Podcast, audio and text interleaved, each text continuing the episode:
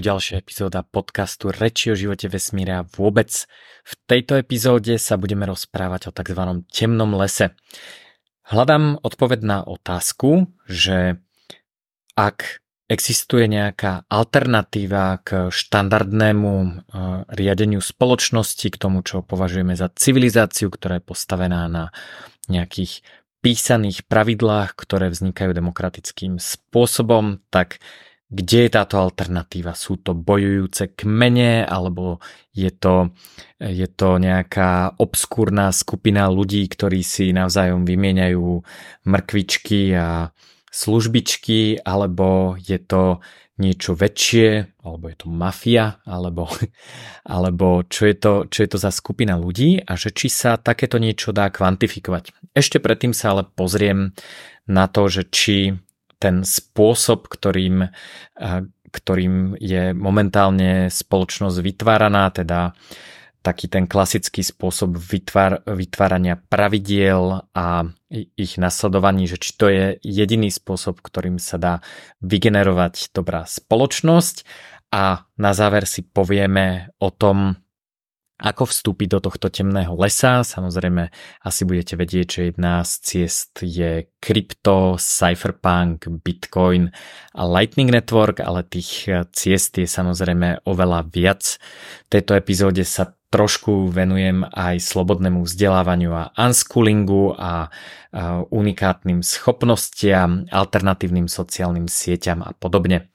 Táto epizóda pôvodne bola nahraná na prednáške, ktorú som robil vo, pre festival Lunar Punku paralelnej Polis a ak náhodou pozeráte aj video, tak e, uvidíte, že pozadia sú trošku AI dogenerované, aby tam neboli ľudia, ktorí sedeli po bokoch, takže dúfam, že sa vám táto prednáška, tento podcast bude páčiť. Poďme na to. Väčšina e, ľudí, keď sa prechádza po takomto krásnom civilizovanom meste, aké vidíte na obrázku a je tam veľa produktov a služieb, a tak má pocit, že dokážu vlastne vyhodnotiť tú úroveň tej spoločnosti, vidia, že sú tam nejaké firmy, sú tam nejaké budovy, mrakodrapy. A je to, je to teda uh, niečo, čo môžem porovnať s nejakým, s nejakým možno menej rozvinutým mestom, uh, kde nie sú až takéto služby. Uh, Takže taká tá myšlienka, že ako toto dosiahnuť, ako vlastne sa ocitnúť v nejakej civilizácii, kde je nejaký rozvinutý trh, kde veci fungujú a tak, a tak ďalej, je väčšinou ten, že sa dohodneme na nejakých univerzálnych pravidlách, ktoré pre všetkých platia v demokratickej spoločnosti to robíme tak, že ich nenavrhneme priamo, ale že si zvolíme nadpolovičnou väčšinou nejakých eh, reprezentantov, ktorí eh, tiež nadpolovičnou väčšinou vo väčšine prípadov eh, vytvoria tieto pravidlá a nimi sa všetci budeme riadiť. A ak sú tie pravidlá dobré, tak vytvoríme takýto raj na zemi, takúto peknú civilizáciu, kde všetko funguje a zároveň tieto pravidlá zabránia všetkej zlobe, všetkému kradnutiu, vraždeniu, niekedy dokonca aj chudobe a tak ďalej. A väčšinou sa stane teda ešte aj to, že keď budeme mať pocit, že tá e, spoločnosť e, je dostatočne bohatá, a tak e, vytvoríme pravidlá, vďaka ktorým zoberieme to bohatstvo spoločnosti alebo nejak, nejakú jeho časť a dáme ho tým, ktorí ho potrebujú. Takže toto je taká e, štandardná e, teória. Samozrejme, nie vždy to funguje takýmto spôsobom. Niekde sa nevyberá nadpolovičná väčšina reprezentantov a dokonca tieto krajiny často vyzerajú ešte civilizovanejšie ako ten môj úvodný obrázok, napríklad Dubaj a kde teda demokracia nefunguje je tam jeden big boss, ktorý všetko vlastní a, a, a o všetkom vo finále rozhoduje. Alebo krajiny ako Čína, ak si pozriete fotky z veľkých tier 1 čínskych miest, tak vyzerajú trošku ako z 3. tisícročia, hlavne teda ak sa nepozriete dnu ale pozeráte sa iba na Skyline, Skyline ak si pozriete Guangzhou alebo Shenzhen alebo Šanghaj alebo veľké mesta, tak to tam naozaj vyzerá o trošku civilizovanejšie ako Bratislava napríklad na prvý pohľad.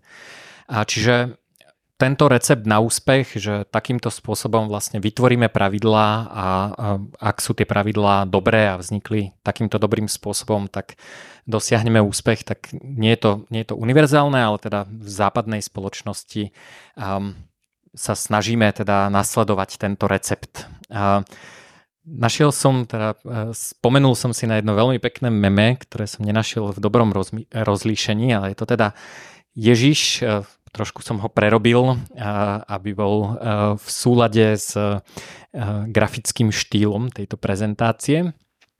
Ježiš hovorí, pomáhajte svojim blížným, postarajte sa o chudobných a bezmocných. A na to sa prihlási nejaká pani a opýta sa, že Ježiš, nemohli by sme proste dať peniaze Rímanom, nech sa o nich postarajú oni. To je to prerozdelenie, na čo teda Ježiš hovorí, že OK, skúsim e- ešte raz a pomaly a povedz mi, kde si sa stratila, kde je problém. A, takže to je, to je tá vlastne taká tá posledná fáza, že, že teda keď sme dostatočne bohatí, tak prerozdelíme to bohatstvo spoločnosti na to, aby sme pomohli tým, ktorým to, ktorí to potrebujú. S týmto prístupom je samozrejme veľa problémov. Jeden z nich je, že otázka, že či to je teda naozaj ako dobrá úprimná pomoc, e, keď je to takýmto spôsobom vynútené, ale to nie je to, čo tu chcem e, e, momentálne rozriešiť. Tento príbeh naráža na smutnú vec, ktorá sa volá realita. Prvá otázka je, že prečo mať rovnaké pravidlá pre Trnavu a Dunajskú stredu ako je naozaj e, sa musia všetci ľudia riadiť podľa rovnakých pravidiel, e, prečo neoddeliť e, Rúžinov od Bratislavy a prečo neoddeliť potom Nivy od Rúžinova a prečo vlastne majú platiť rovnaké pravidlá aj v shopping centre, aj na ulici. Samozrejme, na to nie je nejaká dokonalá odpoveď, ale odpoveď, že máme historické hranice a preto zrovna v tých historických hraniciach musia platiť rovnaké pravidlá, ktoré nemusia každému vyhovovať, tak podľa mňa nie je dostatočná. Že ako tá, tá, e, ten e, historický chaos a, a priebeh e, toho vývoja tej histórie vlastne negarantuje objavenie tých najlepších pravidiel, ktoré platia v Bratislave a neplatia v Kidze napríklad. A druhá otázka je, že nadpolovičná väčšina, a, tak na to ja sa vždy prihlásim, že ale ja nesúhlasím s tým, čo si myslí nadpolovičná väčšina.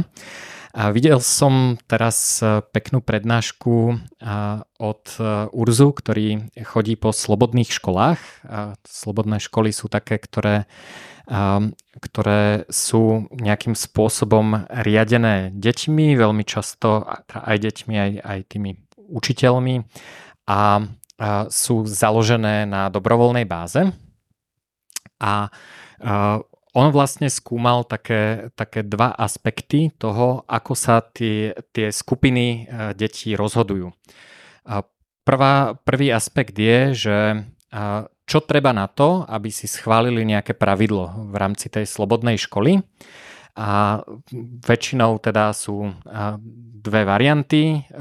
Nadpolovičná väčšina, čiže demokracia, alebo 100% konsenzus. Ten 100% konsenzus ale nie je len na prijatie pravidla, ale aj na neprijatie pravidla. Hej, čiže keď sa o niečom bavia, tak oni sa všetci musia zhodnúť na tom, ako to bude.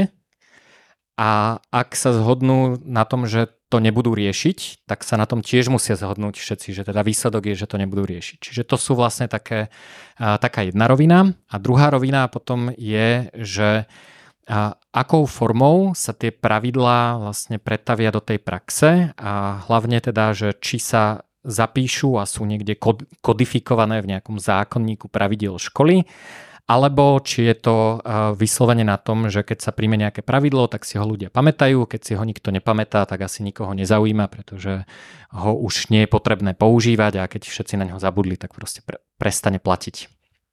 No a eh, veľa ľudí vlastne eh, si myslí, že to demokratické rozhodovanie je lepšie pretože rýchlejšie dospeje k výsledku, pretože keď je tam nejaký tvrdohlavý človek, ktorý nechce súhlasiť s niečím, tak vlastne ten konsenzus vždy rozbije. A Druhá vec, ktorá, ktorú teda ľudia hovoria, že je lepšie kodifikovať tie pravidlá, lebo všetci vedia, že čím sa majú riadiť. No a on teda tvrdí, nie je to vedecký výskum, ale teda rozprával sa s študentmi týchto rôznych škôl a tvrdí, že keď majú školy demokratické rozhodovanie, tak e, vlastne e, veľmi často už aj tie deti začnú politikárčiť. Napríklad naj, najčastejšia vec, e, ktorú v takej škole riešia, je upratovanie. Hej, je časť detí, ktoré, ktorým sa proste nechce upratovať a potom je časť detí, ktoré nechcú mať bordel. Veľmi, veľmi jednoduchá vec. A vlastne vlastne keď je spôsob rozhodovania demokratický, tak e, začínajú robiť také veci, že á, tak ja chcem, aby nebol bordel a tie decka, ktoré, ktorým sa nechce upratovať, tu dnes rovna nie sú, tak poďme o tom hlasovať dnes, lebo dnes to prejde. A vlastne vymýšľajú už takéto heky, že normálne, že politické frakcie a, a ako malom, v nejakom tom detskom prostredí, ale vlastne už zistujú, že OK, tak keď stačí naozaj ako viac ako 50%, a, tak sa k tomu dá vlastne nejako tak politicky doklúčkovať, aby to bolo tak, ako chcem ja. A tým pádom vlastne neobjavia to riešenie, ktoré je dobré pre všetkých. Takže to je vlastne také, také prvé prekvapivé, že, a, že vlastne ten 100% konsenzus a, a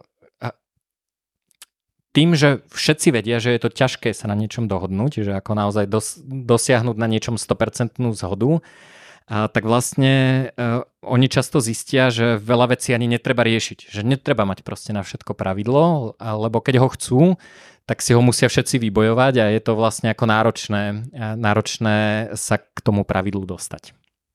Takže uh, to je jedna vec. Druhá vec je kodifikácia, že uh, je dobré, keď vieme, aké pravidlá platia. Hej, to ako vám povie každý. Jasné, tu je v apke školy, vidím zákonník a viem, že či uh, môžem uh, porušiť uh, pravidlo. No a toto vlastne v tých školách často, zase nie je to vedecký výskum, ale, ale je, to, je to pocitová vec, že často vedie k tomu, že sa snažia tie pravidlá, tak ako sú napísané, ohekovať. Hej, že a tu je, tá podmienka je ale napísaná takto, že dobre, tak upratuje sa za takýchto okolností a teraz vlastne ako nie je správna fáza mesiaca a tam s týmto pravidlo nepočíta, takže to celé ohekujeme a bude to inak. Keď, keď je to na tom, že ako si to pamätajú, tak e, ak si to nepamätajú rôzni ľudia rovnako, tak sa to pravidlo musí znova prerokovať a znova sa musí nájsť ten zmysel toho pravidla, že pre, prečo vlastne bolo prijaté.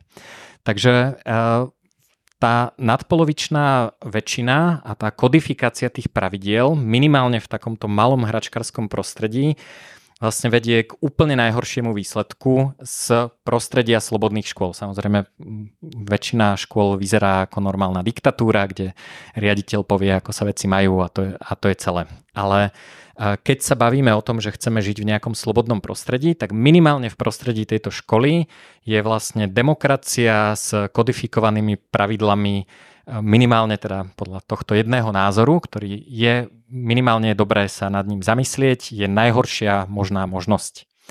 Um, takže uh, tu je dobré vlastne si uvedomiť, že aj pravidlá v spoločnosti sú predmetom nejakého objavovania.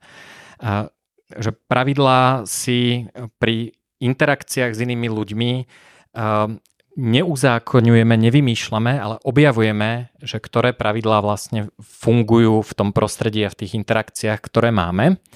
Čiže je to veľmi podobné ako trhové objavovanie. Že e, ja som napísal e, počas pandémie e, taký blog o spôsobe objavovaní pravidel, ktorý sa volá rulescaping a ten vlastne hovoril o tom, že, že namiesto toho, aby sme nariadili, že v týchto prevádzkach, že ja neviem, že vo všetkých prevádzkach musia mať ľudia rúška, je zaujímavejšie vlastne umožniť to tým prevádzkam samotným si učiť, že v akom, v akom režime chcú fungovať a vlastne zistia, aký to bude mať vplyv na to, že kto tam chodí. Hej? Že ak niekto chce chodiť iba do potravín, kde vie, že naozaj je vynútené, že všetci tam môžu vojsť iba keď majú neviem čo, FFP 5000 respirátor, ultra safe, s neviem čo, s elektronickou neviem čo, ionizáciou, dezinfekciou,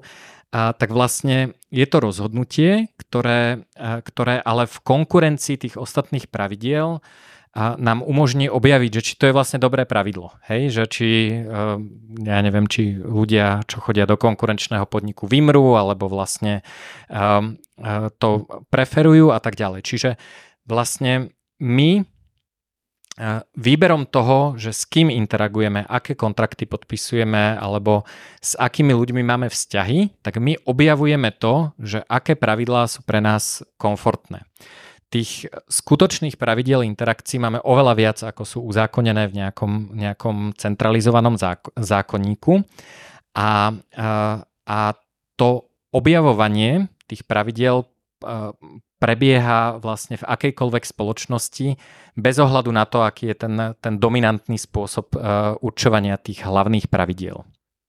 Takže, uh, takže tu je veľmi dôležité, že rovnako ako na trhu, pri takomto objavovaní pravidiel pri medziludských vzťahoch, či už sú to teda obchodné alebo akékoľvek iné vzťahy, tak máme veľmi rýchlu spätnú väzbu.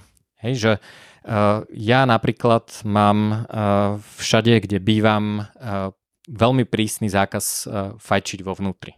Proste, keď ma príde pozrieť kamarát, tak pravidlo v mojom byte je, že v byte sa nefajčí a je dosť možné, že keby som mal kamarátov, ktorí by požadovali fajčenie v mojom byte, tak by sme sa prestali kamarátiť a je tam, a toto je práve tá okamžitá spätná väzba. OK, možno by ku mne menej začali chodiť, alebo by chceli, aby sme chodili do krčmy, alebo niečo podobné.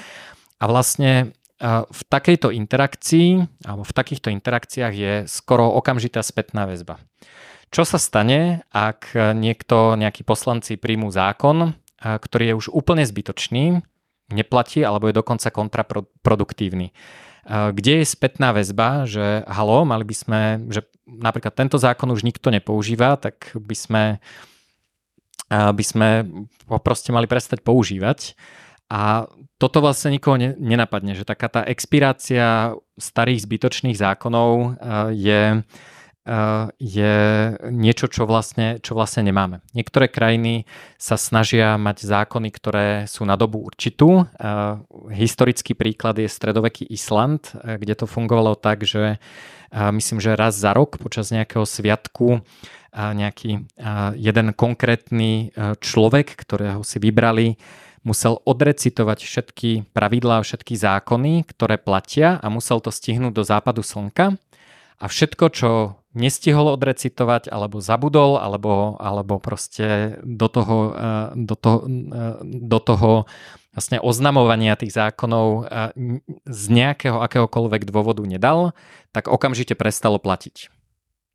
Takže, takže predstavte si, že by ste mali limit na pravidlá, že ak sa nedokáže, že musí sa vmestiť do nejakého počtu znakov alebo musí, musí byť, musíme byť schopní zreprodukovať uh, tieto, uh, tieto pravidlá do nejakého času, tak by možno boli trošku použiteľnejšie ako dnes, keď platí proste miliarda pravidiel od výlovu tresky cez USB konektory a množstvo iných pravidiel, že my vlastne ani nevieme, nikto nemá šancu vedieť, že aké pravidlá vlastne platia v každom momente. Dokonca ani právnici, profesionálni právnici tiež, keď riešia nejaký, nejaký problém, tak sa musia vlastne pozrieť do, do zbierky zákonov, do vyhlášok a tak ďalej, aby zistili, že vlastne aké sú tie pravidlá. Takže, a, takže chýba tam tá spätná väzba, nielen o tom, že či ten zákon je ešte dobrý, ale chýba aj spätná väzba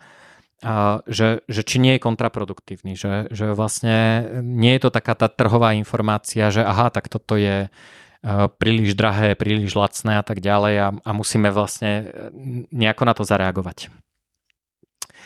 A taký ten, uh, taká, taká, taký ten príbeh o tom, že, uh, že mali by pre všetkých platiť rovnaké pravidlá, to tiež znie na prvý pohľad veľmi dobre, akože mali by sme si byť všetci pred zákonom rovní, ale v skutočnosti uh, rovnaké pravidlá nevyhovujú všetkým, že, že sú ľudia, ktorí, ktorí možno majú sklon k závislostiach. Možno je pre nich dobré, keď ich nepustia do, do kasína, aby teda gamblovali, ale možno pre niekoho iného to nie je dobré. Takže my vlastne tým, že tie pravidlá objavujeme v tých kontraktuálnych vzťahoch medzi ľuďmi, tak nemusia nutne platiť rovnaké pravidlá pre mňa, môjho mesiara alebo servis počítačov alebo rôzne takéto iné.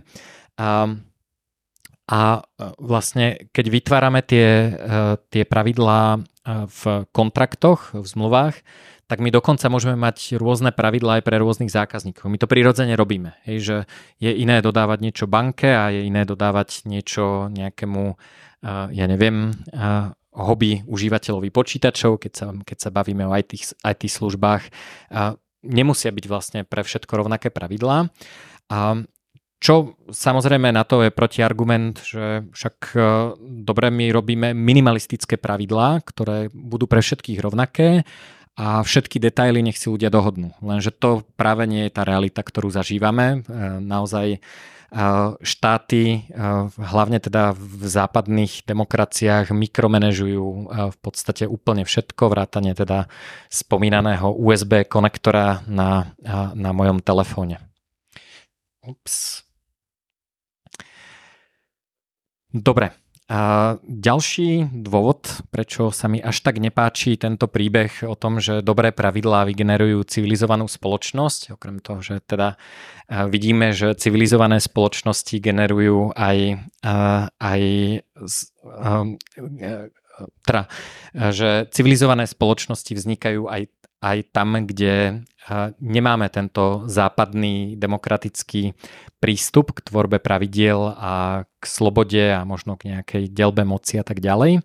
A tak ďalšia vec je, že my nie sme roboti, ktoré, ktorí by nasledovali nejaké if then else pravidla. Že aj tie pravidlá samotné by sa mali meniť. Že, že mať pravidlo s trojročným a desaťročným dieťaťom mal byť vlastne úplne iné. A, a vlastne tie, tie naše interakcie by nemali byť založené na, nejako, na nejakej slepej aplikácii nejakých zákonov a pravidiel, ale mali by byť individuálne per, per prípad a mali by vlastne riešiť nejaké konkrétne, uh, konkrétne uh, potreby. Uh, čiže uh, príklad zase z tej slobodnej školy. Uh, uh, hovoríme, že uh, v našej spoločnosti, že neznalo zákona neospravedlňuje, tak práve je zaujímavé, že vo väčšine tých slobodných škôl, ktoré, sú, ktoré nemajú tie kodifikované pravidlá, tak väčšina tých ľudí, študentov a, a teda aj, aj dospelých, vlastne nevie, aké pravidlá platia a väčšinou sa od ni- o nich dozvedia tak, že to pravidlo porušia a niekto im o tom povie. A my, ako som vravel, nemáme šancu vedieť, aké pravidlá platia v našej spoločnosti. Proste tých zákonov je tak veľa, že väčšina z nás tie pravidlá naozaj porušuje, ale je zaujímavé, že sa o tom nikdy nedozvieme, lebo to nikomu nevadí že tie napríklad bezobetné trestné činy sú niečo, že my porušujeme nejaké pravidlo, ktoré niekto prijal ale keďže nikomu neš- neškodíme, tak vlastne nám ani nikto nemá prečo hovoriť, že, že ty si porušil nejaké pravidlo. A vlastne jediný problém je, keď sa o tom dozvie nejaký štátny úradník, eh, ktorý, eh, ktorý nás za to môže potrestať, napríklad policajt. Eh, čiže otázka je, že či tento prístup, že si zvolíme zástupcov, ktorí príjmu pravidlá a nasledovaním týchto pravidiel vlastne vznikne táto civilizovaná spoločnosť, že či to je naozaj najlepší prístup.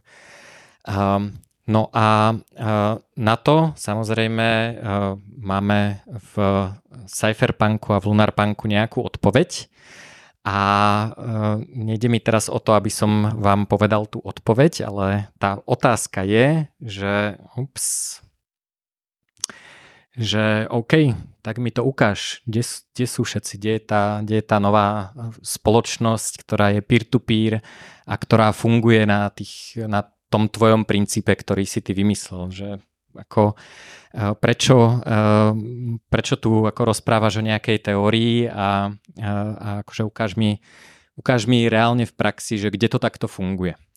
Tak toto je tá otázka, s ktorou som začal tvorbu tejto prednášky a zaujímalo ma, že kde, kde to naozaj je a kde to, kde to funguje. A do toho mi osud Serendipita nadelila nové vydanie uh, newslettera Paula Rosenberga, kde hovoril, že, že by sme nemali zabúdať na to, že to dobro, ktoré, ktoré chceme vidieť vo svete, musí byť vytvorené, že to nie je len absencia zla že uh, aplikované teda na tento, na tento príklad uh, nie je to len o tom, že my povieme, že nejaký systém založený na nejakých pravidlách je zlý, ale my musíme vlastne vytvoriť tú alternatívu. A uh, ja som sa chcel pozrieť na to, že či tá alternatíva naozaj neexistuje a či sa dá nejakým spôsobom kvantifikovať alebo či sa dá ukázať, že pozrite sa vlastne, však to v týchto konkrétnych prípadoch takto dobre funguje. Alebo aj zle. To je už otázka preferencií. Takže vás vítam v temnom lese. Temný les je lunarpunkový priestor, v ktorom dochádza k interakciám, ktoré sú vyčlenené z toho klasického mainstreamového systému pravidiel a zákonov a krajín a policajtov a sudcov a tak ďalej. A je to technicky to funguje teda s viacerý, viacerými spôsobmi, či už je to to, že, že tie interakcie fungujú mimo jurisdikcie, že sú na darknete, že sú na internete v nejakom v nejakom paralelnom priestore, kde ani nevieme vlastne povedať, že akými zákonmi by sa to malo riadiť. Hej. Že ja keď anonymne interagujem s niekým cez internet, tak ja vôbec netuším, z akej je krajiny. On netuší, z akej som krajiny ja. A, a tým pádom vlastne my ani nevieme, že akými pravidlami by sme sa mali riadiť. A ďalší prí, príklad, ktorý je teda cypherpunkový, je ten, že, že uh, riadenie sa pravidlami uh, funguje iba vtedy, keď niekomu ich um, porušovanie vadí. Takže je veľa situácií, kedy ľuďom to porušovanie pravidiel nevadí. Takže Uh, skúsme sa pozrieť na, na to, že tento paralelný svet, uh, kde tie interakcie fungujú inak ako na základe takto nejakým, nejakým centrálnym spôsobom vytvorených pravidiel, uh, ako funguje, aký je možno asi, asi veľký a či sa do neho dá vstúpiť, alebo je to niečo, čo je neviditeľné, alebo je to nebodaj iba nejaká myšlienka nejakých šialených lunarpunkerov, ktorí radi rozprávajú do mikrofónu a robia prezentácie. Takže poďme sa na to pozrieť. A, takže a, snažil som sa v prvom rade zistiť, aká je asi veľkosť šedej ekonomiky, čo je teda niečo, čo funguje mimo tých štandardných pravidiel. Sú to peer-to-peer vzťahy. Šedá ekonomika môže byť to, že vám niekto z ručky do ručky predá trávu, ale môže to byť aj inštalatér, ktorý vám nevydá bloček a máte peer-to-peer interakciu. Môže to byť niekto, kto vám predá paradajky zo svojej záhradky. A môže to byť niekto, kto vám opraví mobil. Sú to proste jednoduché, často jednoduché, nevždy interakcie ktoré sú na báze peer-to-peer a práve preto sú v tej shadow economy, v tej tieňovej ekonomike alebo v tom, čo my voláme Dark Forest. A, tak som um, našiel uh, niekoľko štúdií, uh, mali spoločné to, že každý, každá ukázala úplne iné čísla a každá rovno v abstrakte povedala, že uh, tá miera tej chyby toho odhadu je eh, väčšinou vyššia ako výpovedná hodnota toho výsledku, ku ktorému sa dorátali. Ale teda jedna eh, zo štúdí, ktorá sa mi páčila, je z roku 2013, eh, The Shadow Economy, kde odhadli veľkosť šedej ekonomiky na 8 až 30% v krajinách OECD, čiže nie v zaostalých krajinách, tam to je kľudne cez 40 ale v krajinách, ktoré sa teda považujú za rozvinuté ekonomiky, je 8 až 30% HDP v tejto tieňovej ekonomike. Takže ten, to, to, že ukáž mi tú ekonomiku, tak toto je ona. Um, ja osobne si myslím, že Slovensko je niekde cez 20%, on to tam aj analizujú per krajina, alebo teda per oblasť, že v Strednej Európe je to viac. Ale čo ma zaujalo, tak e, severské krajiny nie sú na, na tom spodku toho odhadu, e, sú e, väčšinou okolo 15%, čo teda ľudia hovoria, že to je vlastne ako príklad toho, ako by tá, tá demokracia alebo sociálna demokracia v tomto prípade mala vyzerať. To je vlastne ako to, k čomu by sme všetci mali smerovať. Je to, sú to krajiny s nízkou úrovňou korupcie, ľudia tam vraj radi platia dane, všetko tam funguje a proste je to raj na zemi. Mimochodom, na toto je dobrý ukazovateľ, ktorý nesúvisí až tak s témou tejto prednášky, ale ten ukazovateľ hovorí, že koľko a akých ľudí sa stiahuje von z krajiny a do krajiny. Zo severských krajín sa stiahujú preč bohatí ľudia, lebo až tak zase neplatia radi dane. Že to, že radi platíme dane, hovoria väčšinou tí, ktorí ich zase až tak veľa neplatia.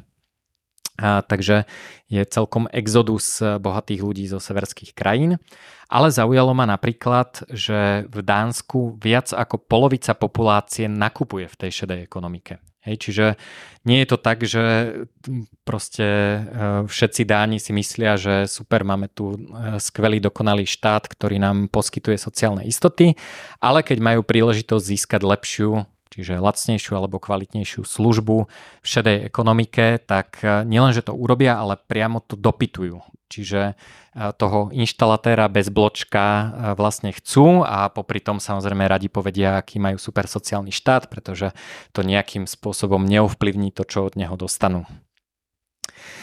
A nejaké vyhodnotenie tej, tej, tejto šedej ekonomiky je veľmi ťažké aj vďaka tomu, že tá distribúcia veľkosti firiem alebo projektov je long tail distribúcia, to znamená, že máme relatívne málo veľmi, veľmi veľkých firiem, ale potom máme taký dlhý chvost, volá sa to long tail, kde sú práve také, že malé firmy, živnostníci alebo takí ako jednotlivci, ktorí kde tu niečo urobia. A Nevieme úplne presne samozrejme, ako, ako vyzerá tento long tail, pretože z tej, z tej pravej časti z toho tailu je veľká časť šedá ekonomika. Že Apple nebude fungovať v šedej ekonomike, ani Volkswagen, ani, ani Deutsche Bank. Sú to veľké firmy, ktoré vlastne vidíme v tých štatistikách a vieme pomerne jednoducho povedať, že aké sú asi veľké, aké majú obrad, aký majú získ a tak ďalej. Takisto to vieme povedať o veľkých krajinách, Mimochodom zaujímavosť, ktorú som sa dozvedel pri študovaní tej veľkosti šedej ekonomiky je, že niektoré krajiny šedú ekonomiku rátajú do HDP, čiže odhadnú, že aká je asi veľká a zvýšia si tak vlastne iluzórne HDP, tým pádom sú v pomere voči HDP menej zadlžení. Ta, ta, takáto krajina je napríklad Taliansko.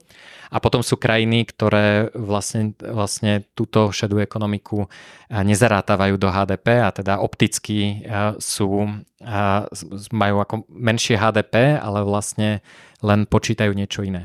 A ak je to teda tretina ekonomiky, tak tretina HDP rozdiel je dosť veľký rozdiel.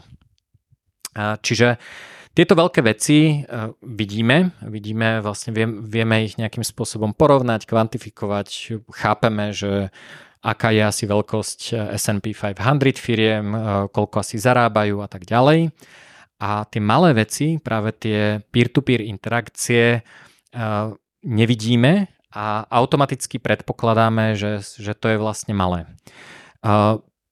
Ten, ten graf dole je e, všeobecný prí, príklad e, long tail distribúcie. Ten tail samozrejme e, pokračuje ďaleko za obrazovku, ale čo je zaujímavé na tomto grafe je, že tá zelená a tá žltá plocha sú rovnaké. Čiže, čiže zo pár veľkých firiem je rovnako veľkých ako celý ten long tail. Čiže ten, ten tail, tie malé firmy, peer-to-peer interakcie a tak ďalej, nie sú zanedbateľná súčasť ekonomiky, ak teda počítame s tým, že ten long tail existuje. Toto je samozrejme príklad nejakej náhodnej long tail distribúcie, nie konkrétne veľkosti firiem.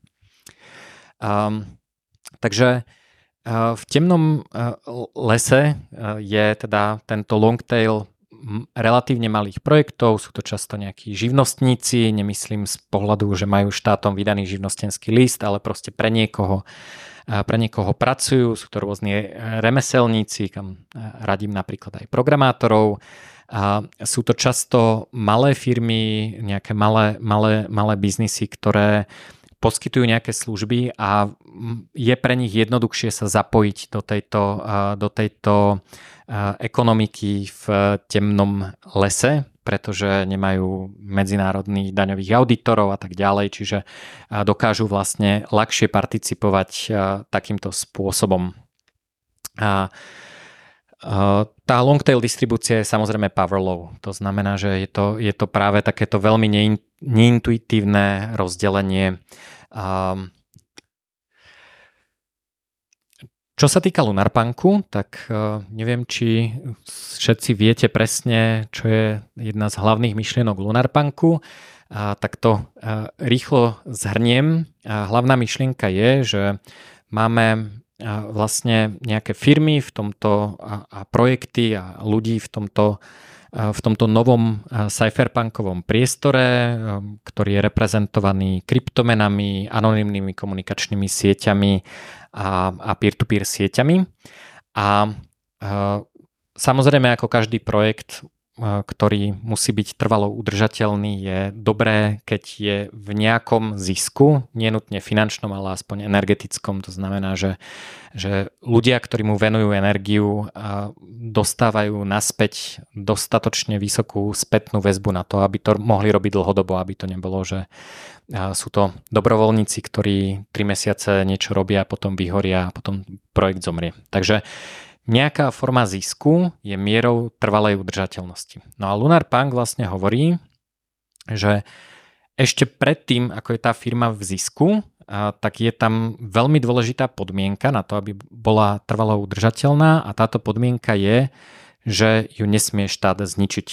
Hej, poviem príklad, mixer Tornado Cash, ktorý vlastne zvyšoval anonymitu v sieti Ethereum a po úspešnom útoku, zavretí vývojárov a vlastne potom ako dali adresy tohto, tohto mixera na sankčný zoznam nebezpečných adries prania špinavých peňazí, tak aj keď ten projekt teoreticky stále funguje, tak ho efektívne vlastne zničili.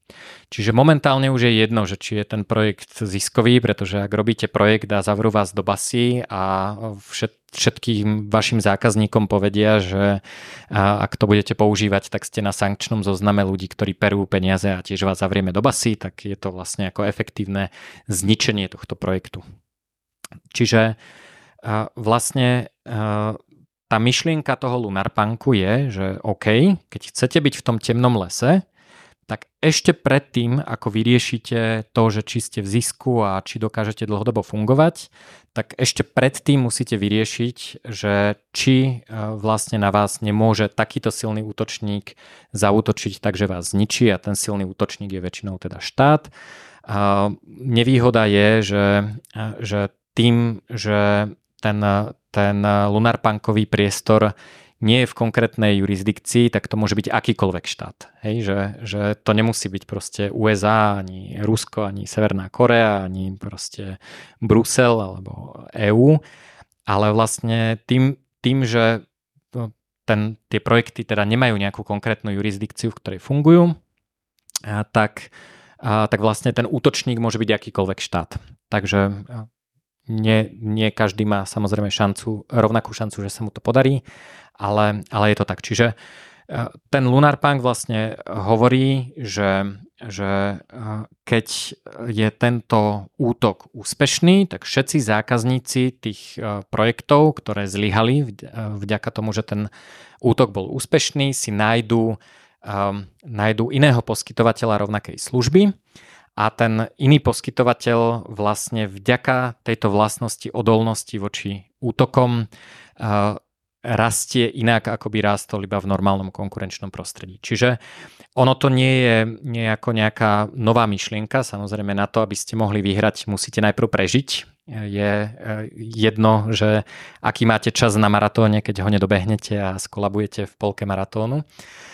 Takže toto je jeden z dôvodov, prečo v tom temnom lese a v tom Lunarpunku nevidíme Apple Hej, pretože keď je niekto veľmi veľký, tak ten útok je pomerne jednoduchý a tá, tá veľkosť vlastne zvyšuje riziko toho centrálneho útoku.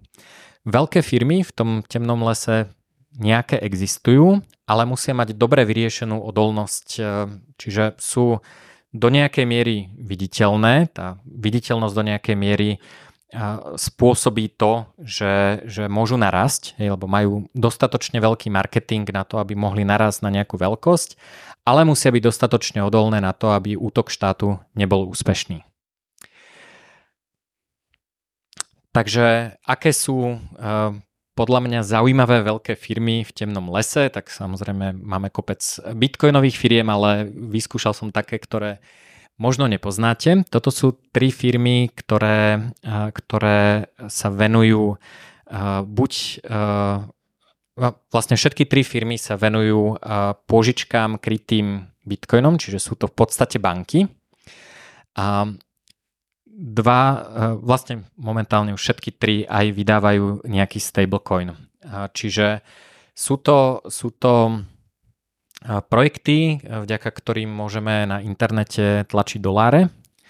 A, takže demokratizácia tlače dolárov, čo sa teda nie úplne páči štandardnému vydavateľovi amerického doláru, doláru, čo je teda americká centrálna banka, teda rôzni ďalší regulátori v USA do toho majú čo hovoriť, ale aj napriek tomu tieto firmy dokázali, dokázali celkom narásť porovnávam metriku Total Value Locked, to znamená, aká je veľkosť tej zábezpeky toho kolaterálu na tú požičku. Je to tam trochu malé, ale ja vám to ukážem na ďalšom obrázku a chcem to porovnať s niečím, čo si môžeme predstaviť, pretože miliarda tam, miliarda sem, málo kto z nás si vie predstaviť, čo znamená miliarda. Takže Total Value Locked v AV, MakerDAO a Liquidity je 10,25 e, miliardy dolárov a nie je to žiadne vedecké porovnanie, proste pozeral som sa na tri firmy, ktoré ma napadli a vybral som si konkrétne tieto tri, lebo sú pre mňa zaujímavé. Čiže nie je to nejaká reprezentácia toho veľkého trhu, ale sú to ako tri firmy, ktoré fungujú mimo jurisdikcie. Priamo tieto projekty nemajú žiadne IČO alebo niečo podobné, aj keď majú za, založené nejaké nadácie, cez ktoré financujú vývoj, ale samotný ten projekt je proste software, ktorý niekde, niekde beží. A čiže máme teda tri nikým neregulované banky, nemajú žiadnu bankovú licenciu a spravujú asety vo výške 10,25 miliardy dolárov. Čo to znamená? Hej? Je to veľa, málo? S čím sa to dá porovnať? Tak ja som... Ťažko sa hľadajú nejaké, nejaké čísla o, o, o bankách, ale našiel som niečo, s čím si to budeme vedieť predstaviť a to je trh kolektívneho investovania, konkrétne na Slovensku.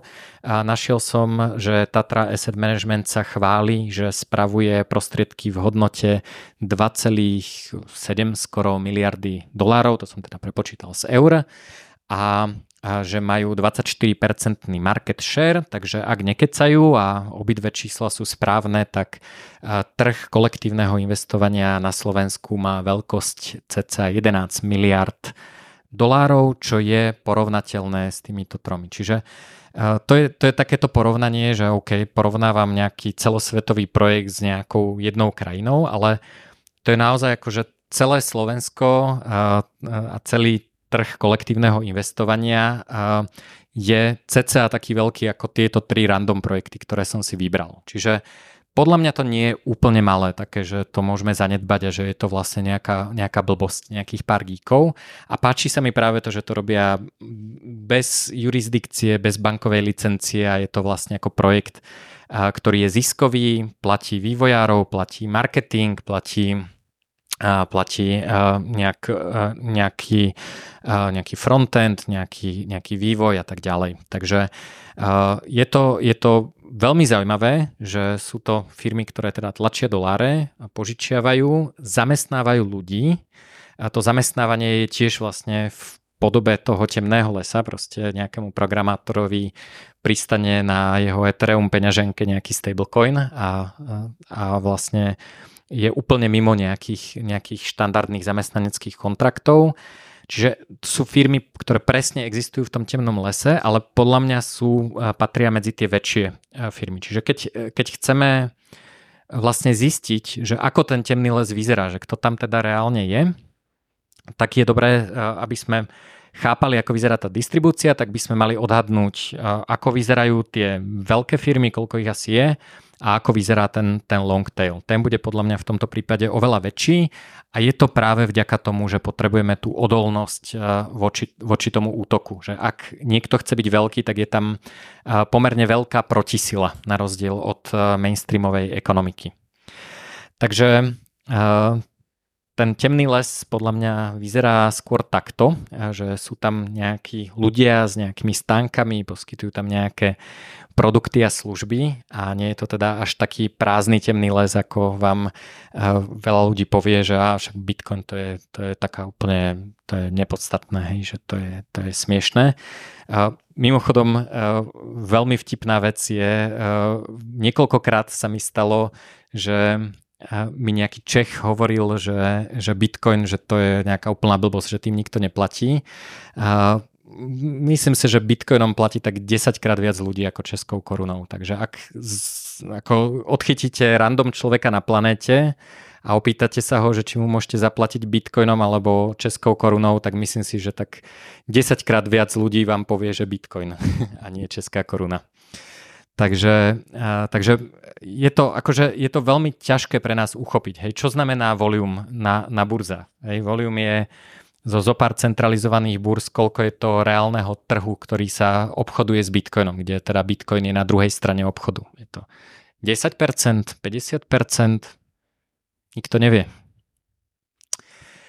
Takže dobre, tak um, Snad som vás presvedčil, že niečo ako temný les existuje a niekto tam zarába peniaze a nejak to funguje, že nie je to teda úplne nejaká ako vymyslená teoretická, vymyslený teoretický koncept z knižky, ale je to niečo, čo sa teda dá zažiť. A ako to, um, ako to zažiť prakticky?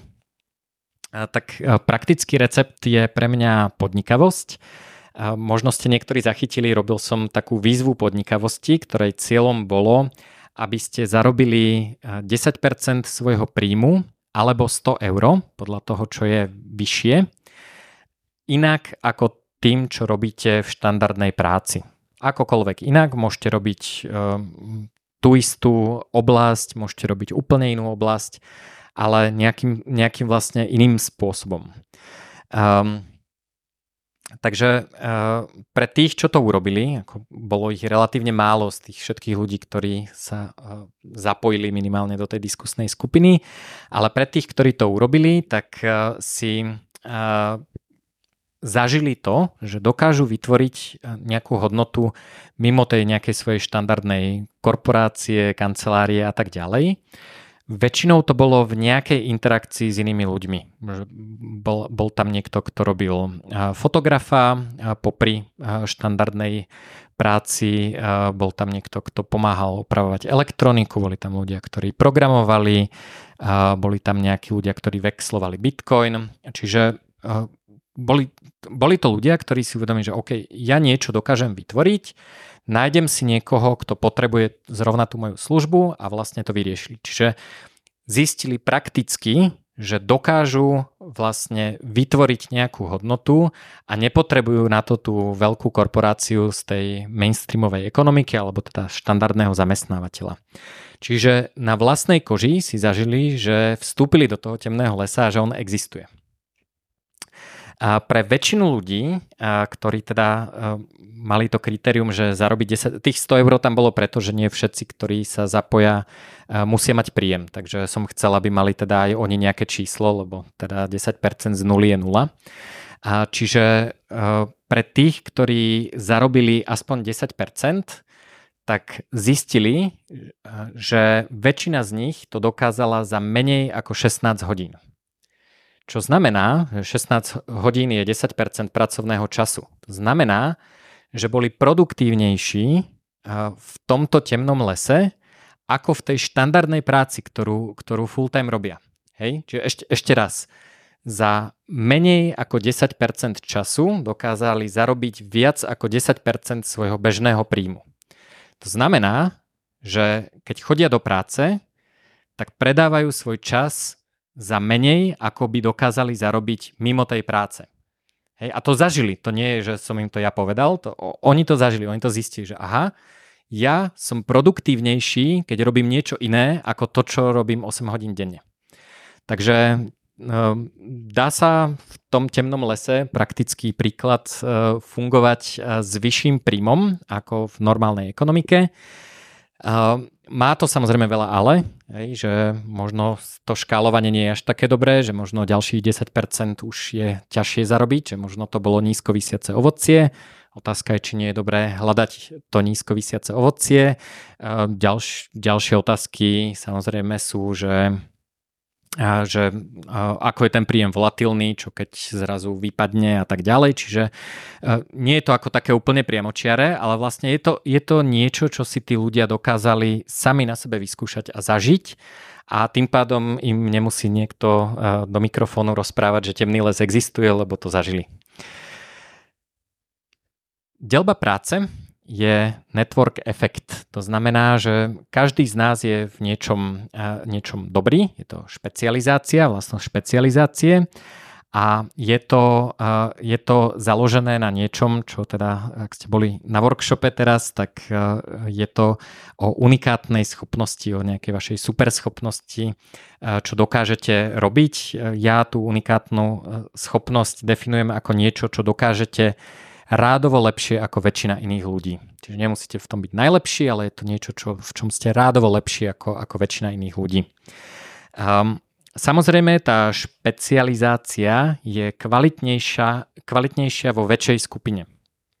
Hej, čiže keď máme viacej ľudí, tak e, vlastne máme viacej tých unikátnych schopností, hej, že keď, keď sme traja kamaráti a chceme loviť ryby, tak sme pravdepodobne všetci traja z nás e, dosť na hovno rybári, ale keď nás je už 300, tak už je dosť e, väčšia pravdepodobnosť, že niekto z nás je fakt super rybára, fakt e, dokáže chytiť ryby. Takže tým pádom vlastne čím je väčší, väčší ten network, čím je väčšia tá skupina ľudí, kde na tom trhu hľadáme tie unikátne schopnosti a teda využívame tú špecializáciu, tak tým vlastne dokážeme vyprodukovať vyššiu hodnotu. Zároveň si myslím, môžete mi veriť a môžeme sa o tom pobaviť, e, je, zároveň si myslím, že štandardná tá korporátna hierarchia nevyužíva naplno tie, e, tie unikátne schopnosti. Prečo to tak je? Predstavte si, že vás zamestnajú na, na 8 hodín denne ako programátora. Ale momentálne nemáte žiadny job a teda potrebujete zákazníkovi predať služby programovania, a tak vás pravdepodobne salesák zoberie na sales stretnutie, tam vás posadí a povie zákazníkovi alebo potenciálnemu zákazníkovi, že toto je programátor, ktorý eh, vám to naprogramuje a teraz vám vysvetlí, že prečo si máte vybrať našu firmu. Ten programátor, ak má unikátnu superschopnosť programovanie, tak nemá možno unikátnu superschopnosť predávanie eh, služieb programovania, lebo to je iná superschopnosť. Čiže eh, tým, že my si vlastne zakontrahujeme v tej hierarchii ľudí na fixný čas a, a nedokážeme ich vždy 100% využiť v tej unikátnej schopnosti, ale aj tak ich musíme platiť, tak my robíme to, že tým ľuďom hovoríme, aby robili iné veci, v ktorých nie sú až tak dobrí. To znamená, že v takejto hierarchickej e, štruktúre v spojení so zamestnaním vlastne tá špecializácia, tá delba práce nefunguje až tak dobre, ako môže fungovať v tej peer-to-peer ekonomike, keď sa všetci venujeme tej svojej unikátnej schopnosti a keď nemáme príležitosti na to, aby sme využívali tie unikátne schopnosti, tak nerobíme nič, čo je tiež super, treba aj oddychovať. Um, No a tým sa dostávam k Bitcoinu, že Bitcoin vlastne má dve podľa mňa kľúčové vlastnosti, pre ktoré je to super, super spôsob na organizácie tej práce v tom temnom lese. Prvom rade je to globálna mena, to znamená, že ten network efekt, tá veľkosť tej siete, kde môžem interagovať, je obrovská. Je to teda výrazne viac ako počet ľudí, ktorí, e, ktorí sú ochotní pracovať za české koruny.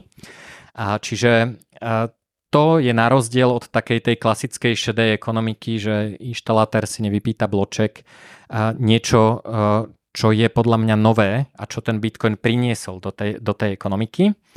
A druhá vlastnosť je, že Bitcoin samotný je postavený na tom, že odstraňuje hierarchiu, Takže je prirodzené pre nás fungovať v móde peer-to-peer. Keď používame Bitcoin e, s každým bitcoinerom, s ktorým sa rozprávate, ktorý je teda naozaj akože bitcoiner, že má naozaj bitcoiny, že si nekúpi nejaký, nejaký bankcoin, nejaký zostatok na nejakej centralizovanej burze, tak okamžite chápe, že je zodpovedný za to, aby si tie bitcoiny ochránil, okamžite zistí, že OK, môžem si to vymieňať s nejakými ľuďmi v režime peer-to-peer.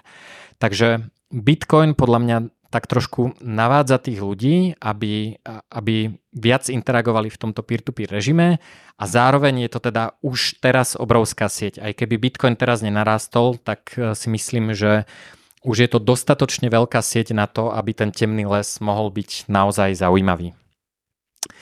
A preto ja osobne nie som až taký fanúšik takej tej štandardnej um, adopcie, eh, ktorú propagujú eh, veľké firmy, ale aj mnohí, mnohí bitcoinery, že budeme mať veľké burzy a bude to na dva kliky a budeme mať veľké inštitúcie a prídu inštitucionálne peniaze a dôchodkové fondy a BlackRock spustí ETF a každý si kúpi Bitcoin cez ETF. A je to preto, že eh, vlastne tí ľudia nemajú tú peer-to-peer skúsenosť. Oni sa vlastne zapoja do hierarchickej štruktúry a nechápu, čo ten Bitcoin je.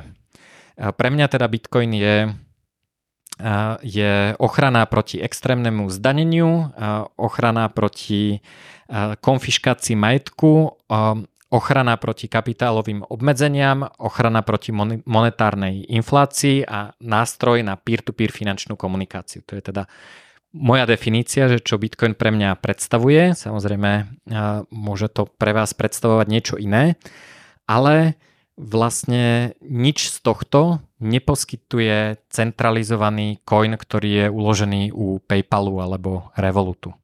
Čiže pre mňa uh, vlastne mne by nevadilo, keby tie inštitúcie, keby, keby nebolo to ETF, keby proste americký štát povedal, že Coinbase Revolut a tak ďalej vlastne nemôže existovať. Samozrejme morálne je to zlé, hej, ako nemá prečo niekto zakazovať akejkoľvek firme čokoľvek robiť, čiže nie som za takúto reguláciu, ale vlastne mi to nejako netrhá žili, že teraz vlastne ako nepôjde Bitcoin to the moon, lebo neschválili etf. Hej, že ja nechcem, aby, um, aby ľudia sa k Bitcoinu dostali cez etf ja chcem, aby ľudia sa zapojili do tej ekonomiky a aby vlastne zväčšili ten, uh, ten temný les. Na toto, keď som to teda hovoril uh, ľuďom, tak um, uh, tak bola otázka, že či dokáže vlastne takáto forma tej peer-to-peer adopcie vytvoriť dostatočne veľký trh, čiže je to zrovna, zrovna tá otázka, že OK, ako vyzerá ten temný les? Je to dostatočne veľké?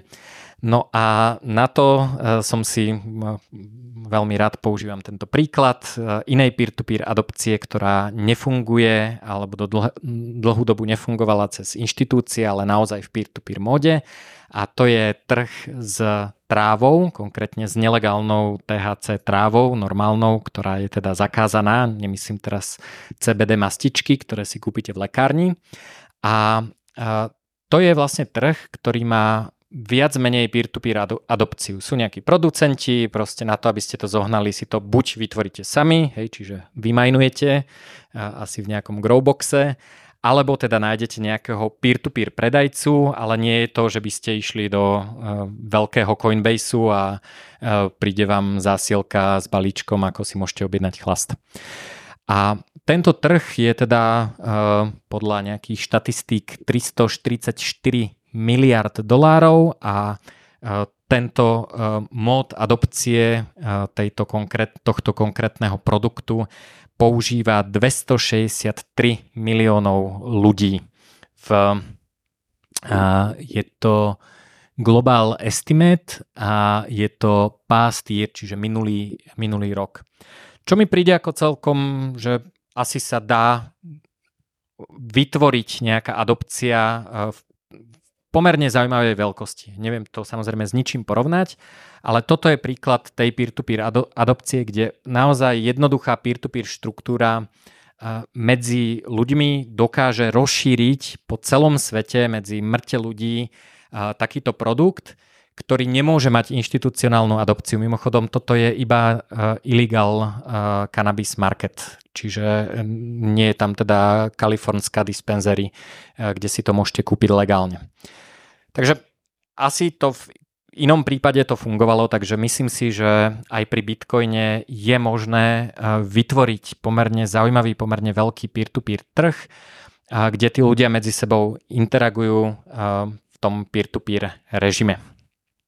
Takže adopcia od spodu je to decentralizovaná štruktúra, kde musíme ísť vlastne niekomu naproti. Hej, že, že to nie, nie je to tak ako pri tej tráve, tak ani pri Bitcoine to nie je, že teraz ako pred stanicou uh, autobusovou stojí vexlák s taštičkou s nápisom Bitcoin a prídete k nemu a kúpite si Bitcoin, že ak si chcete kúpiť Bitcoin peer-to-peer, tak sa musíte rozhliadnúť, musíte zistiť, OK, tak ako ja chcem vedieť, že, že že kto mi ho predá, takže musím sa poobzerať po nejakej mojej sociálnej sieti, možno sa musím opýtať nejakých známych, či niekoho nepoznajú, prípadne môžem si nainštalovať apku ako Vexel, ktorá mi zjednoduší to objavovanie v rámci tej sociálnej siete. Čiže nie je to také, že je ako veľký obchod s nápisom Bitcoin, tam prídete, ale mus, musíte ako niečo pre to urobiť, čiže nie je to až také jednoduché, s tým súhlasím ale myslím si, že sa to dá a myslím si, že hodnota takejto adopcie je oveľa, oveľa vyššia. Môžeme využiť existujúcu sociálnu sieť, ktorú už máme. Veľa ľudí mi povie, že ale ja nepoznám nikoho, kto predáva Bitcoin. Hovorím, OK, nepoznáš nikoho, kto pozná Bitcoin, Poznáš niekoho, kto pozná niekoho, kto ti predá Bitcoin? To práve robí napríklad tá Vexel skupina, ale môžete to spraviť aj manuálne. Hej? Že môžete e, sa opýtať 10 e, svojich kamarátov, či ne, nemajú takého nejakého šialeného kamaráta, ktorý nedokáže prestať rozprávať o Bitcoine. Minimálne jeden z nich asi o niekom takom aspoň počul a, a už sa vlastne cez takéto, uh, také, takéto uh, sociálne väzby veľmi rýchlo dostanete na, na niekoho, kto vám tento problém za nejaký drobný poplatok dokáže vyriešiť. A ten drobný poplatok, alebo teda poplatok je tam dôležitý, že je dôležité tých ľudí za to odmeniť. Že to nie je, že niekto teraz je super fanúšik Bitcoinu a nemá nič iné na práci, len zadarmo všetkým pomáhať roz, rozbehávať hardverové peňaženky a predávať im Bitcoin, ako to dokážeme robiť pre pár známych, pár najbližších, možno, možno ako dobrý skutok to dokážeme urobiť pre zo pár ľudí, ale je to zase niečo, čo musí byť trvalo udržateľné, takže nebojte sa zaplatiť tým ľuďom peniaze a ponúknite im peniaze, oni samozrejme potom to budú robiť radšej a tá adopcia bude, bude ešte väčšia. Napísal som o tom aj blog, ktorý a je to teda aj kapitola v mojej knižke Kryptomeny, že ako si vytvárať také vexlovacie skupiny a ako reálne robiť tú social discovery, ale našťastie teda tá aplikácia Vexel, ak ju budete dobre používať, tak, tak vám s tým pomôže a bude, bude fungovať. A toto som teda hovoril, že e, Bitcoin prináša ochranu pred zhabaním, nadmerným zdanením, monetárnou infláciou, teda tlačením peňazí, e, kapitálovými obmedzeniami a nejakým regulačným peklom. A čiže e, cez ten Bankcoin, ja to volám Bankcoin, to je teda ten Bitcoin cez inštitúcie, tá inštitucionálna adopcia mimo toho temného lesa, túto ochranu neposkytuje ale stojí rovnako. Hej, že PayPal vám nepovie, že a tak dobre, tak um, ako síce ti nedáme privátne kľúče, síce ti ne, nedáme vlastne ten bitcoin a musíme ťa overiť a pekne si musíš naskenovať tvár a povedať nám, odkiaľ máš peniaze a milión vecí, ale potom vám nepovie, že dobre, tak keď už si teda prešiel týmto utrpením a zbavuješ sa toho, že ťa takýto bitcoin nechráni pred zhabaním, e, zdanením, monetárnou infláciou a kapitálovými obmedzeniami a regulačným peklom, a tak ti dáme zľavu 20%. Hej, to je presne opačne, hej, že ten bitcoin tam stojí viac, nie menej. Čiže uh, mám dva produkty, jeden má viac fičuriek, jeden má menej fičuriek a ten, ktorý má uh, viac fičuriek, stojí rovnako ako ten, čo má menej fičuriek. Um, asi by som sa zamyslel, ktorý by som si kúpil. Jasné, transakčné náklady nie sú nula. Je potrebné nájsť toho človeka, od ktorého kúpite ten bitcoin, čiže možno vám to nestojí za to, ale myslím si, že keď nájdete jedného vexláka, ktorý funguje, alebo jednu svoju nejakú peer skupinu, ktorá funguje, tak vlastne tie transakčné náklady vyriešite raz a máte za rovnakú cenu výrazne lepší produkt. Takže pár slov um, o tom temnom lese. Hovoril som, že ľudia objavujú, ako tie ich vzťahy budú vyzerať. Čiže uh, to, je, to je také zaujímavé, že, že uh, veľ, veľmi často, zrovna včera som mal takúto debatu, je, že dobre, tak aké sú tam pravidlá? Že čo tam mám robiť? A na to, na to sa nedá úplne jednoducho poveda- odpovedať. Proste tie pravidlá musíte objaviť a pre rôzne typy vzťahov tie pravidlá budú vyzerať rôzne. Takže, takže na to si treba, to si treba uvedomiť, hej, že, že vy nevstupujete do krajiny, kde si prečítate ústavu a zákonník e, obchodný a neviem aký a zrazu viete, ako to tam funguje. Nie je to kúpalisko, kde máte na stene napísané, že toto je 10 pravidiel ale vy vlastne musíte tie pravidlá objaviť a musíte zistiť, ako to tam funguje. Takže je to taký, ten prvý krok je trošku náročnejší. A v temnom lese nemáme statický pohľad na svet. To znamená, že často to je napríklad aj moja kritika fanúšikov anarchokapitalizmu, že sa ako anarchokapitalistu sa opýtate, že ak to bude poskytovať, e, ja neviem, ochranu pred zlodejmi a už počujete príbeh o, e, o poisťovniach a nejakých súkromných políciách a tak ďalej. Ako ten príbeh je pekný, ale je to statický pohľad na svet. Hej? Že, tí, že tí zlodeji na to zareagujú a na tom trhu sa budú objavovať rôzne iné riešenia. Že niekto bude vyrábať dobré zámky a dobré dvere, niekto bude e, vymýšľať, ako trekovať za, uh, majetok, že keď vám ho niekto ukradne, tak sa bude dať nájsť a nebude sa to dať vypnúť. Je proste množstvo vecí, ako vyriešiť nejaký konkrétny problém a to je, to je dôležité si uvedomiť, že, že nikdy to nie je ako statická vec. Že nikdy nemôžete e, dať odpoveď, že tento problém sa v tom kryptoprostredí, v tom temnom lese rieši takto. Hej, že on sa možno takto rieši dnes a zajtra sa bude riešiť inak, lebo sa objaví nejaké lepšie riešenie. A, a ten temný les je ekosystém, že on funguje, funguje vlastne ako celok a, tie jednotlivé riešenia vlastne, vlastne umierajú, vytvárajú sa nové riešenia, čiže sú to, je to ako ako huby a rastliny a živočíchy v lese, ktoré, ktoré vlastne sa adaptujú na, na prostredie, tie, ktoré sa nedokážu adaptovať na prostredie, tak v danom prostredí nebudú žiť a, a cel, celé je to vlastne neustály proces objavovania. Dôležité vedieť, že centrálne plánovanie nefunguje. Nie je to o úmysloch, ale proste e, centrálne plánovať sa na akejkoľvek e, dostatočne veľkej škále nedá. A, takže a, e, preto my nedizajnujeme riešenia pre všetkých. Ja vám neviem povedať, že aký je najlepší stablecoin, aká je najlepšia burza, aká je najlepšia peňaženka. Toto si musíte zistiť v tom, v tom temnom lese sami.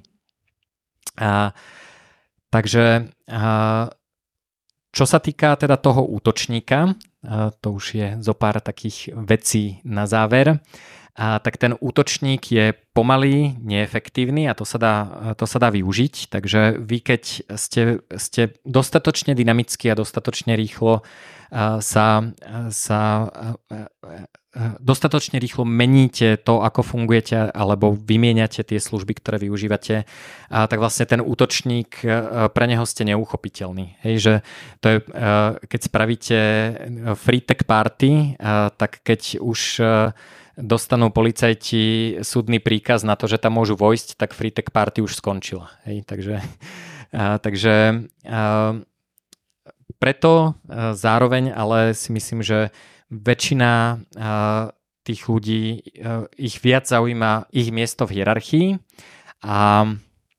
ako, ako naozaj ako vyriešenie toho problému. Že vy keď neútočíte na tú hierarchiu, keď ju nechcete zničiť, čo teda väčšina lunar punkerov má nejakú hierarchiu na háku, a tak vlastne keď nie ste hrozba pre to ich postavenie v tej hierarchii, tak to je najlepší postoj, aký môžete mať. A zároveň je dôležité si uvedomiť, e, to zase veľa ľudí hovorí, že a, zase včera som mal túto debatu, že čo keď niekto zakáže Bitcoin. Tak e, zrovna medzi štátmi je ten anarchokapitalizmus, že e, keď niekto vytvorí regulačné peklo, tak je to najlepšia biznis príležitosť na to vytvoriť regulačný raj, aspoň v, danom, v danej oblasti. Takže takže zase e, netreba mať e, statický pohľad na svet a to tvorenie, centrálne tvorenie pravidiel a vlastne spôsobuje to, že my si môžeme, e, môžeme vyberať jurisdikciu, ak sa nám nejaké lokálne pravidlá nepáčia a to je zároveň tlak na tie krajiny. Hej? Čiže preto, preto si myslím, že je zaujímavé sa pozerať na emigráciu a imigráciu, že keď je Dubaj taký zlý, prečo sa tam stiahuje polka sveta, prečo väčšina obyvateľov sú cudzinci a prečo Nemci odchádzajú do Paraguaja z Nemecka. A keď začínate vnímať tieto pohyby, oni samozrejme ako nehovoria jeden príbeh, ale je to, je to komplexné, ale tam práve vidíte, že že tie štáty si medzi sebou konkurujú, že ten, ten Dubaj proste chce tých ľudí, lebo chce, chce zvyšovať svoje bohatstvo a chce ich nejakým spôsobom prilákať a niektoré krajiny e, ich až tak prilákať nechcú a ľudia potom odchádzajú. Do toho temného lesa vedie veľa ciest, e, no, také, také tie prvé pilulky, samozrejme najlepšie orange pill, ak ste ho požili a ste už bitcoinery, tak je to veľmi, veľmi dobrý prvý, prvý krok. Sú to teda peniaze, ako sa patrí, alebo dobré peniaze.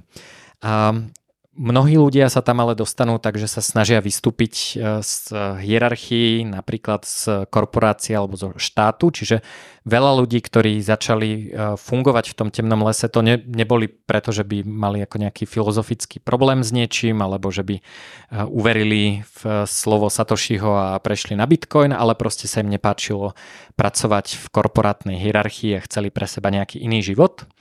Um, Ďalej je to teda maximalizácia svojho potenciálu, ak si uvedomíte, že teda uh, je ten temný les priestor, kde sa dokážete naplno sami realizovať, tak, uh, tak je to podľa mňa dobrý spôsob, ako vstúpiť do temného lesa, robiť veci po svojom uh, a, a vlastne nejakým spôsobom fungovať.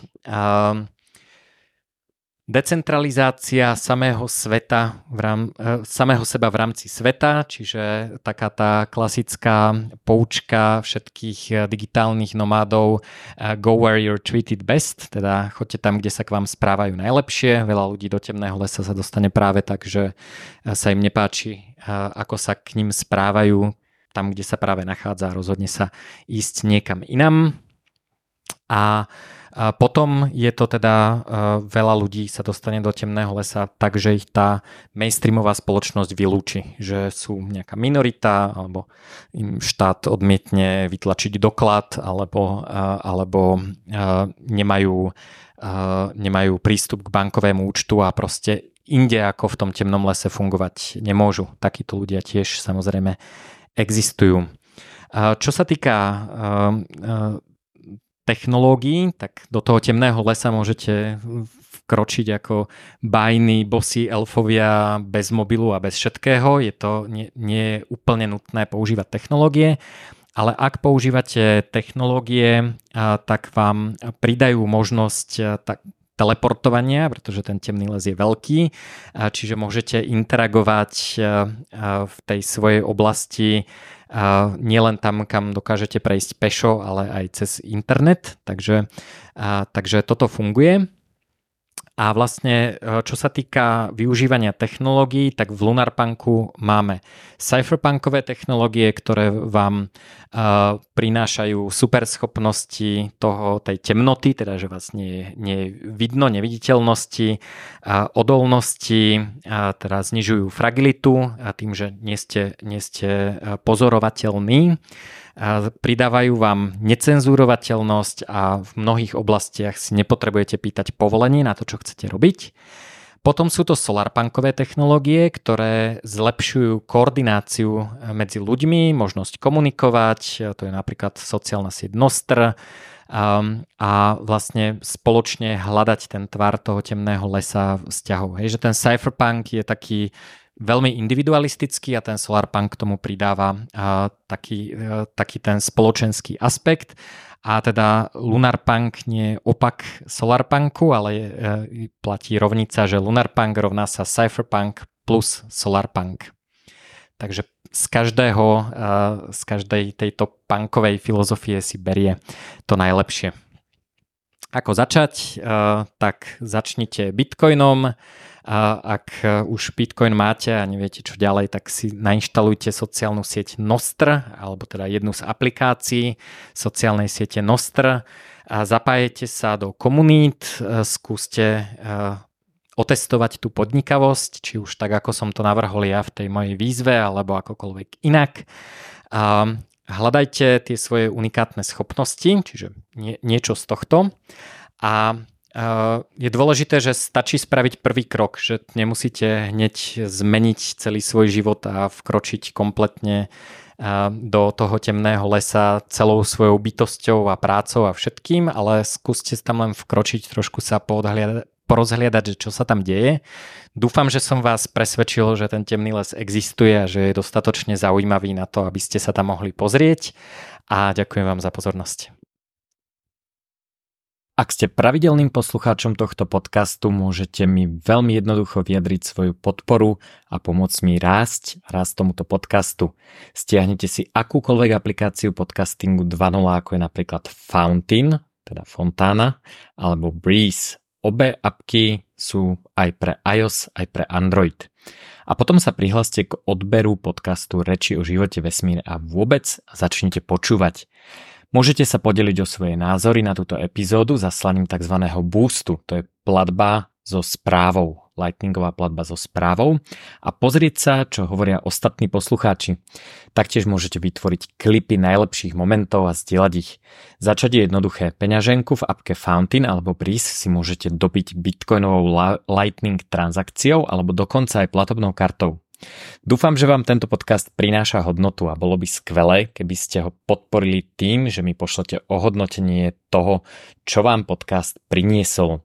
Pravdepodobne ste jeho počúvaním strávili nejaký čas, takže verím, že nejakú hodnotu pre vás má, inak by ste ho asi vypli.